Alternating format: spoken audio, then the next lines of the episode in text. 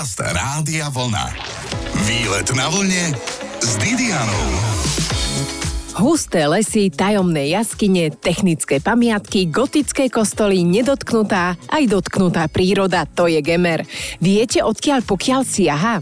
Avšak nemusíte, na čo nám to teraz bude. Dôležité je ísť niekam na výlet a nasledujúce minúty budeme mať milé rozptýlenie. Pôjdeme pozrieť si sles Muránskej planiny a navštívime aj miesto, kde sa darí polodivokým koňom. Však na čo úplne divoké navštevovať? Je toto pravé poludne na vlne. Výlet na vlne s Didianou. Patrí medzi vybrané slová po S. Siseľ, ale patrí aj ku Gemeru, k regiónu, ktorý popularizuje práve toto malé zvieratko, na ktoré sa chodia pozerať všetci, ktorí chcú vidieť niečo zlaté. Mojou sprievodkyňou je dnes Jana Šmídová. Prišla som za ňou do obce Muráň a kúsok za ňou je náš cieľ, parkovisko. Áno, a potom aj lúka plná sisľov. Jani, ako ďaleko je tá lúka? Pár metrov od parkoviska. Nie, to ja som sa pripravila na túru, ja mám vybramy, ja mám všetko. Je to pri parkovisku, ale pokiaľ by sa človek chcel prejsť, tak samozrejme dá sa zaparkovať na zachytnom parkovisku v obci Muráň a z Muráňa je to necelé 3 kilometre, buď teda po lúkach, alebo potom dá sa ísť aj lesom, čo je príjemnejšie v lete hlavne. Keď e, svieti slnko, je horúco, tak predsa len ten les nám poskytuje oveľa príjemnejšiu klímu a dá sa tam kadečo vidieť samozrejme v lese. Mm, medvedia. Tak medvede tu máme, to je jasné, ale pokiaľ človek teda nechce stretnúť medvedia, tak jasné, že musí dávať o sebe vedieť, že sa pohybuje v teréne. Najlepšie je mať deti, to sú živé rolničky, tým sa ústa nezavrú. Tým sa krmia medvede? Nie, tým sa, Dobre, tým sa ok. plašia medvede. Nebojte sa kričať. No ale tak zase sme u niekoho na návšteve doma v lese, tak čo tam ešte sa dá stretnúť na takejto návšteve lesa? Najčastejšie buď teda nejaká srnčia zver, alebo keď e, s deťurencami treba sa trošku si všímať vtáky, napríklad hmyz, chrobáky. Áno. Všetko toto je zaujímavé pre deti. Hm, Že Je nejaký sledovať jedovatý? Okolo seba. U čoho sa rozhodne nechytať? Majka fialová, ale tá teda nežije v lese. Hej, minule som ju videla. Som písala presne, že na Instagram, že čo to je za chrobáka. Dida, len to nechytaj. No, presne. A Čo sa potom stane, keď ju chytíš človek? Tak e, to je pomerne fakt jedovatý chrobák, čiže ak by sa to dostalo na nejaké sliznice, tak by to bol veľký problém. Ale tak o Majke rozprávať v máji nie je originálne. Poďme radšej na tie sisle, za ktorými sme sa vybrali až na Muránsku planinu. Vidím prvého, je ich niekoľko prvých, aj ľudí je tu veľa. Tak ľudí tu zatiaľ nie je veľa. Aha. Oveľa viac ľudí býva teda uprostred e, toho júla, augusta, keď je dovolenková sezóna, tak tedy je tu, je tu naozaj veľmi veľa ľudí. Sisle, áno, máme tu približne okolo 5000, odhadujeme. Nedá sa to úplne spočítať, pretože taká tá klasická metodika na ščítavanie sislov tu sa nedá použiť. Mhm. Tá kolónia je naozaj veľmi, veľmi početná. To by ste museli dať každému rolničku. Sislem sa tu darí, našťastie. Sislovisko sme zakladali na prelome roku 1999-2000. Vtedy sa vypúšťali vlastne prvé sisle a išlo o prinavrátenie druhu, ktorý tu vola kedy žil, do prírody, teda do Muránskej planiny. Pretože všade v okrese Revúca sisle boli niekedy okolo 50 60 rokoch, teda 20. storočia úplne bežný druh. Postupne nám ale z prírody zmizli. A nie sú tučné, že ich ľudia krmia? No, oni práve, že potrebujú byť tučné. Čiže Áno, teraz sa prežili, zobudili. čo, leto? Aha, No, teraz sa zobudili. To sú v podstate praví zimní spáči. Čiže oni sa budia niekedy koncom februára už. Sú strašne rýchle, zle sa no, točia. Sú, sú, sú. Čo žere taký sislík, aby bol riadne vykrmený? No, prírodzená potrava to sú vlastne semienka. Či už sú to semená e, tráv, alebo napríklad e, rôzne byliny, e, kvety majú radi. Napríklad, keď e, kvitne púpava, tak púpavové kvety majú veľmi radi, alebo ďatelinu. Nekradnú tie sislé kamery? Kamery, kamery nie. Ale treba si dať pozor, keď tu človek príde, tak nenechať si otvorený batoh alebo kabelku. Aha. Pretože On na mňa vyliezol. Je trochu drzý? No, sú. A prečo sisle na seba berú ľudské vlastnosti a sú drzé, si povieme o chvíľu na vlne. Počúvate Výlet na vlne s Didianou. Možno neznášate hlodavce, ale ak zbadáte sisľa, roztopíte sa na kolomaš. Sme v Národnom parku Muránska planina na sislovisku, kde nájdete sisle plaché, ale aj také, ktoré vám skočia kam len nechcete. Sú stále viac drze a prečo to sa pýta mojej sprievodkyne Janky Šmídovej. Pretože ich ľudia krmia, že stratili teda tú takú prirodzenú plachosť. A to je dobré? Pri divožijúcich e, živočichoch e, to nie je dobre samozrejme, ale v tomto prípade ide o druh, ktorý je na pokraji vyhnutia, alebo teda Aha. dostal sa na pokraji vyhnutia. Čiže tým, že my sme ich začali prikrmovať, tak sme sa snažili tú populáciu tu na vlastne zvýšiť alebo zlepšiť teda šancu na prežitie pre tento druh. A až keď sa začali sisle prikrmovať, tak až tedy vlastne začala tá početnosť e, diametrálne stúpať. Teraz je to zdrojová lokalita, odkiaľ odchytávame sisle a nosia sa na iné lokality v rámci Slovenska, aby sa geneticky posilnili teda iné populácie. Aj teda početnosť, hej, aby sa zvýšila niekde inde. Pretože dneska máme tie sisloviská izolované a to je veľký problém. Aha. Tá izolácia spôsobuje, že môže dôjsť teda k takej tej uh, genetickej ako degradácii teda tej populácie, lebo to príbuzenské kríženie nie je dobré. Tak... No jasné, to ani u ľudí. Ani u ľudí, ani, ani, u, ani u tých sislov, no, nie, nie je to dobré. No, Čiže toto je zdrojová lokalita, odtiaľto sa odchytávajú sisla a nosia sa inám, na iné lokality v rámci Aha. Slovenska. A napríklad, kde ste už takto pomohli rozšíriť? Tak nosia sa do slovenského krasu alebo na západné Slovensko, takisto tam sú také populácie. No aha. No, tento sa nebojí a normálne si to užíva pri mne. On mi vliezol do tej... do sáčku. Deti, zo sáčku von. Toto sú inak dospelé sisle. Teraz je ak- akurát obdobie, kedy sa rodia mláďatá, čiže vlastne v norách, v norách sú Teda mláďatá. deti, ako však ste mi vykradli celý sáčok pekanových orechov. To ste ešte určite nejedli. Myslím, že pekanové orechy tiež nie sú úplne u nás bežné, ale takže nesolené a no. naturálne Takže hovorili sme o tej prírodzenej ano. potrave. To sú teda tie semená rastlín, kvety kvitnúcich teda rastlín, alebo potom majú radi hmyz. Keď ľudia prídu ano. a chcú ich krmiť, tak e, naozaj použiť len takú potravu. Najlepšia je slnečnica, Áno. nesolená. Musí byť nesolená. Vidím to aj to, môže byť. Ak sú to oriešky, tak takisto oriešky nesolené. Jablčka. Kľudne jablka v záhradách, e, také, ktoré ľudia nezjedia, že sú povedzme padané jablka. Áno. My zbierame popod stromy, popod jablone vlastne padané jablká, nosíme to sem. Sisle to majú radi a majú to radi aj somáriky, ktoré sa tu pasú. Á, dokonca somári, tie som si nevšimla, lebo tie no. sisle sú tak krásne. Tie somáriky, tie sú veľmi dôležité, lebo to sú vlastne také živé kosačky. Na začiatku vlastne, keď sa tu sisle vypúšťali v roku 2000, tak tu bol veľmi dobrý manažment. Pásli sa tu kravy.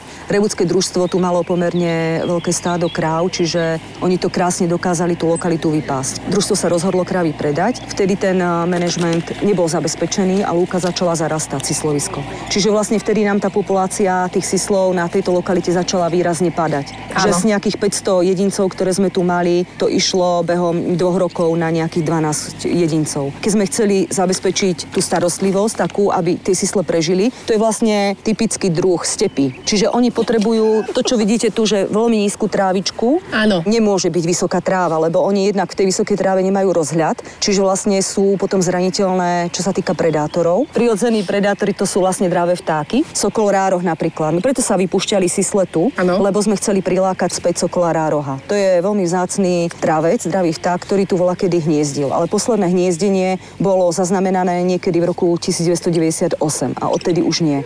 Čiže chceli sme prilákať naspäť vlastne toho sokola rároha a to je jeho prirodzená potrava, sisel. Čiže to bolo také ako dva v jednom. Prvé, prilákať sokola rároha a druhé, prinavrátiť teda ten druh, ktorý tu vďaka činnosti človeka vlastne vyhynul.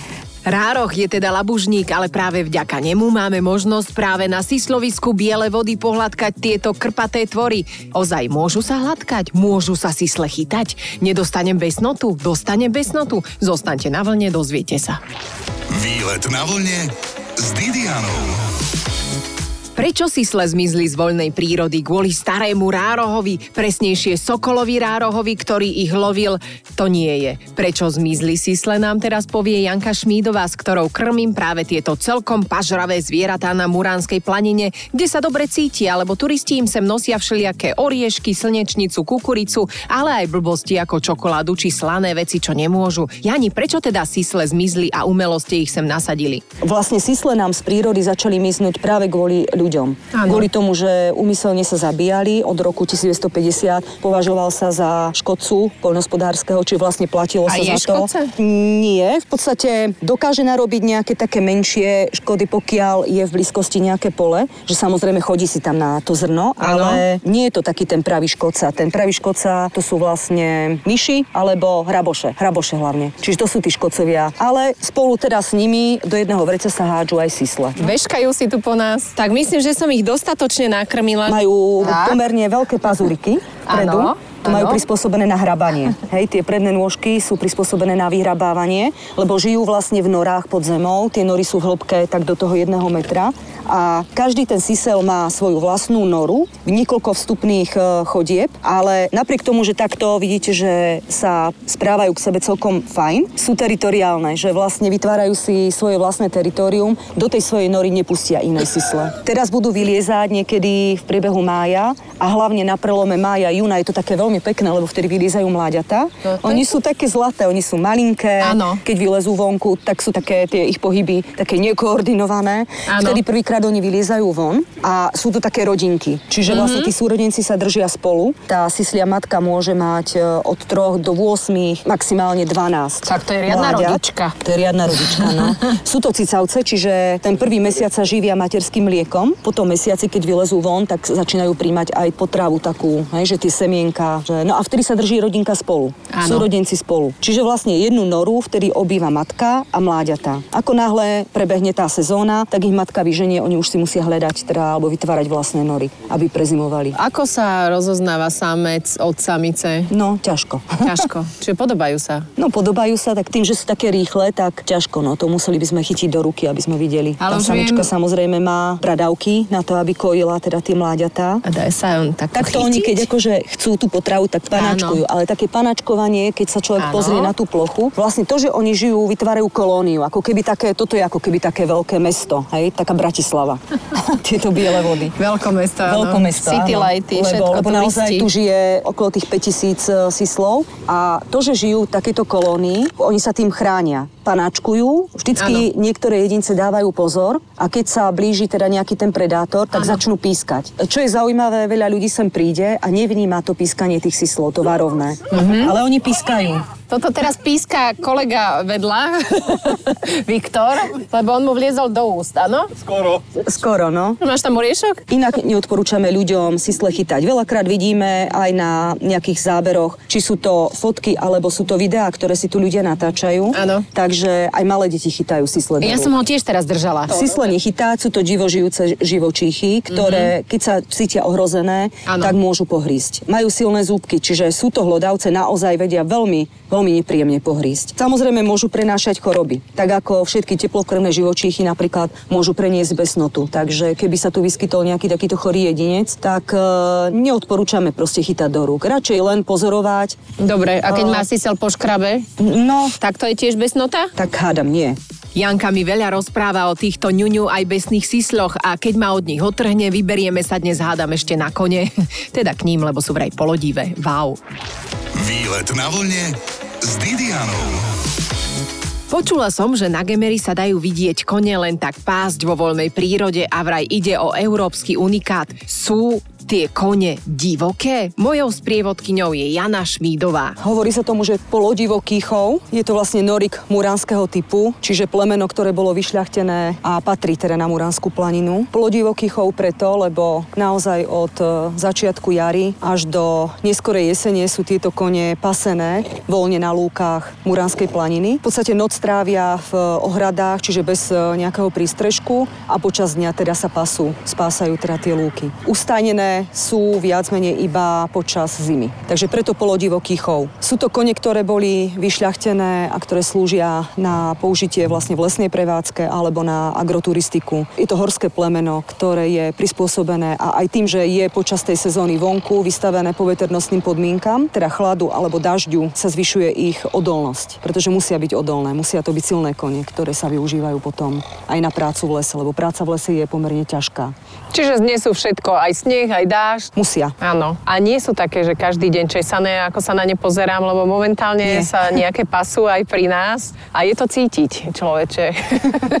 je to tu riadne pohnojené. No, to patrí ku koňom. Áno. Čiže tieto netreba nejak špeciálne česať, vyčesávať, čo sa ešte robí s koňmi, očkovať. Tak samozrejme, tá veterinárna starostlivosť tam musí byť, tá je zabezpečená. Kopita musia mať asi tiež podkuté však, aby áno, toho viac niesli, aby viac prešli. Čiže v tomto smere je o nich dobre postarané a potom počas zimy sa im kosí nejaké seno alebo prikrmujú sa niečím. Uh, takto, tento chov sa skladá z dvoch častí. Jedna časť je v Dobšinej a druhá časť, tam je teda väčšia časť stáda, druhá časť toho, toho stáda, asi tretina koní je potom tu na, na Veľkej lúke a pasú sa teda na lúkach Muranskej planiny. Lúky sa manažujú aj tak, že sa teda kosia a seno sa suší, aby teda tie kone potom na zimu mali, mali teda tú potravu. Tento má na hlave srdiečko. No. Teda, keď si trošku srdiečko prikrašlíme, tak je to tak. Dá sa na nich aj jazdiť, sválať, alebo je to nie, špeciálne toto, len na prácu nie, v lese? Toto a... nie je jazdické uh-huh. plemeno. Je to plemeno vyšľachtené na tú prácu v lese, na to vyťahovanie vyťažených stromov z takých porastov, kde nie je možné použiť, alebo nie je vhodné použiť teda tú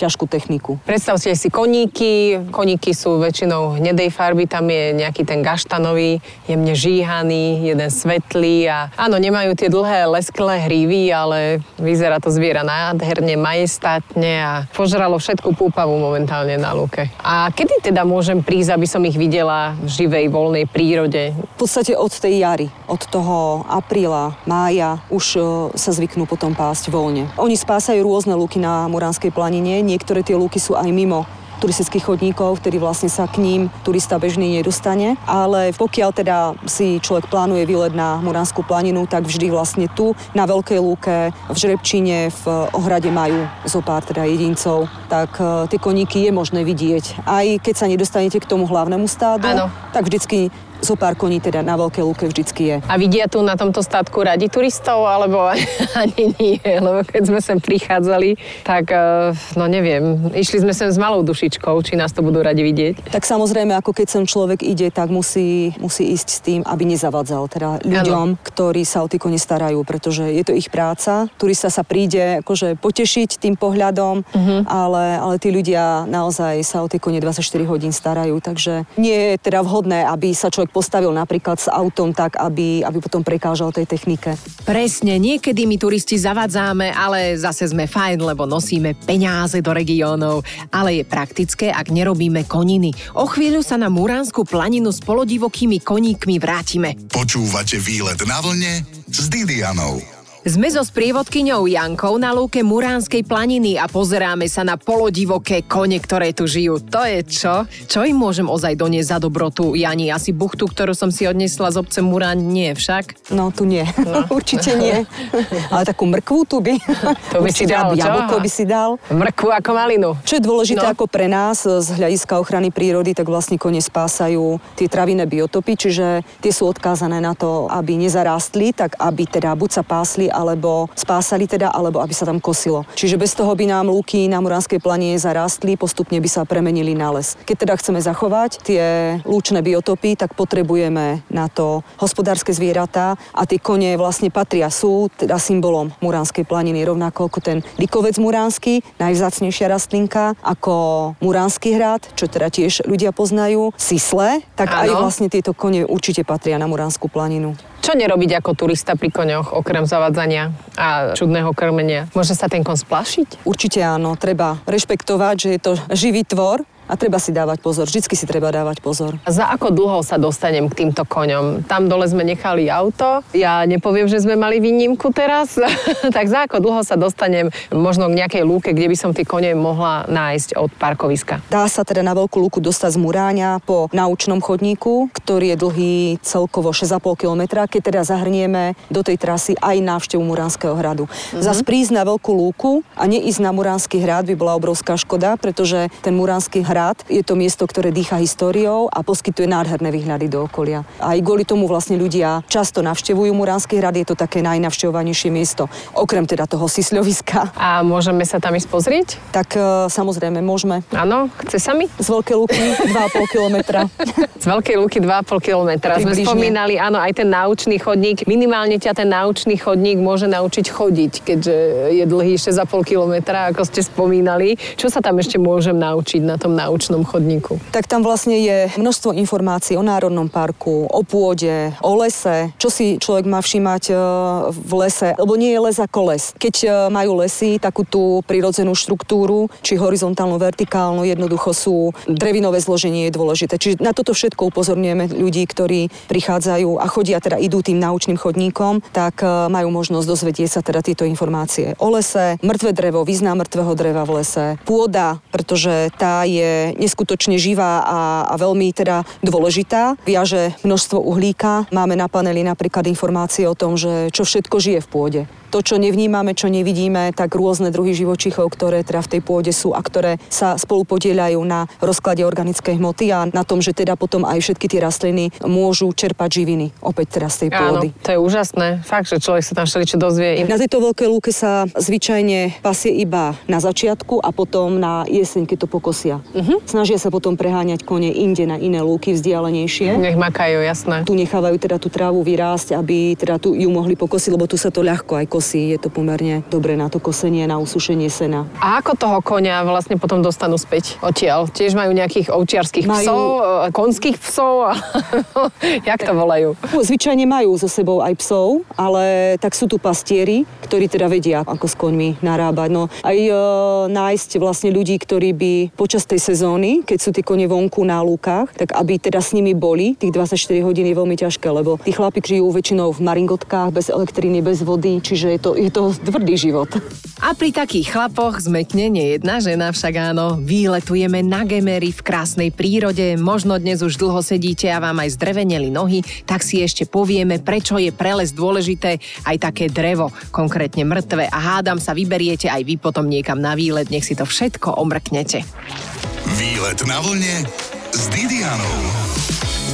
Už sme sa dnes dozvedeli, že oslíky sú živé kosačky, podobnú funkciu majú aj kone, ktoré sledujeme v Národnom parku Muránska planina. A ako tak prežúvajú, pýtam sa v tejto nádhernej prírode mojej sprievodkyne Janky Šmídovej, prečo je dôležité prelez mŕtve drevo, ktoré mi tak padlo do oka, že by sa hodilo aj do krbu. Na mŕtve drevo je viazané veľké množstvo rôznych druhov živočíchov. Či sú to huby, lišajníky alebo, alebo chrobáky napríklad. Mnohé extrémne vzácne druhy, najmä chrobákov, je viazaných na mŕtve drevo. A tým, že my vlastne v tých lesných porastoch, ktoré sú hospodársky využívané, máme malé množstvo mŕtvého dreva, tak e, tieto druhy nám z prírody takmer úplne vymizli. Čiže stali sa teda takými extrémne vzácnymi, mnohé ohrozené na pokraji teda vyhynutia a práve preto potrebujeme národné parky a v tých národných parkoch e, tie lesy, kde sa nebude zasahovať, aby tam bol dostatok mŕtvého dreva, či už stojaceho alebo ležiaceho a v rôznom štádiu rozkladu. Lebo na rôzne štádia rozkladu sú viazané vlastne rôzne druhy. Ako hovorím, tie huby, tie chrobáky. Áno. Oni tým, že žijú teda v tom mŕtvom dreve, tak ho postupne rozkladajú. A ten rozklad je dôležitý zase, že lebo to sa vlastne mení, postupne z toho je teda aj tá pôda, hej? Áno. Celá tá organická hmota sa potom postupne mení na pôdu. Ale niektorí spoluobčania nám to drevo z lesov berú a potom si ním kúria v chatrčiach, ako som videla aj po ceste sem. Je to tak? Nie, myslím si, že to je práve kvôli tomuto, eh, respektíve možno v blízkosti takých osád, hej, kde uh-huh. sa takáto nelegálna činnosť deje, ale nedostatok mŕtvého dreva je kvôli tomu spôsobu hospodárenia. V prírode blízke hospodárenie je v poriadku aj v hospodárskych lesoch, keď sa teda aplikuje prírode blízke hospodárenie, čiže uh, tam už sa prihliada na to, aby aj dostatok mŕtvého dreva zostával ležať v, Áno. Vlastne v lesoch. Tuto kolega Koník súhlasí. Prečo vlastne RG, to vieme? Nie. ja neviem. Ani ja. Ale asi je spokojný, alebo niečo mu vošlo do nosa, alebo má alergiu na pupavu. Aký je typ lesov na Gemery? Tak sú tu zmiešané lesy, alebo teda listnaté, prevažne, a preto práve na jeseň je gemer veľmi pekný. Tie lesné porasty sa sfarbia. Od žltá, oranžová, proste naozaj jeseň je na gemery prekrásna. No a čo sa týka Muránskej planiny, tak tie pôvodné alebo prirodzené sú jedľové bučiny. Máme pomerne veľké zastúpenie smreka, to je vlastne v dôsledku e, tej činnosti dlhoročnej, teda činnosti človeka, že sa zmenilo teda to drevinové zloženie v prospekt teda smreka. Jak sa rozjasal túto koníček a som sa zlakla, že čo mu je človeče. Ale tie pôvodné sú teda jedové bučiny. Ale ako mne sa to páči aj na jar, však netreba len na jeseň chodiť zase, hoci Tak má- kedy. No určite. No, Pôvodne sa tu chovali húcule. Čo sú hucule? To sú tiež kone, to je tiež plemeno, ale také horské plemeno, ale také menšie, podstatne menšie.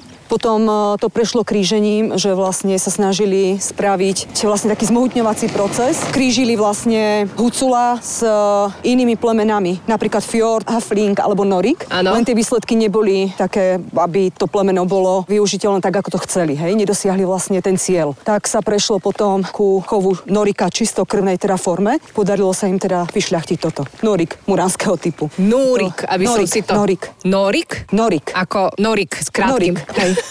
Ďakujem, Janka. Dnes sme teda navštívili jeden z najmladších národných parkov, ktorý by ste mali rozhodne vidieť Muránsku planinu, pretože sa tu dá hocičo stretnúť, sísle polodivoké kone, norik muránskeho typu, smiešne to znie však, celé stáda veselých zvierat, vysokej zvery a tiež netopiere. To je čo? Tak o týždeň vás pozývam práve na pozorovanie netopierov. Mrkneme Batmana. Počúvajte výlet na vlne s v sobotu po 12.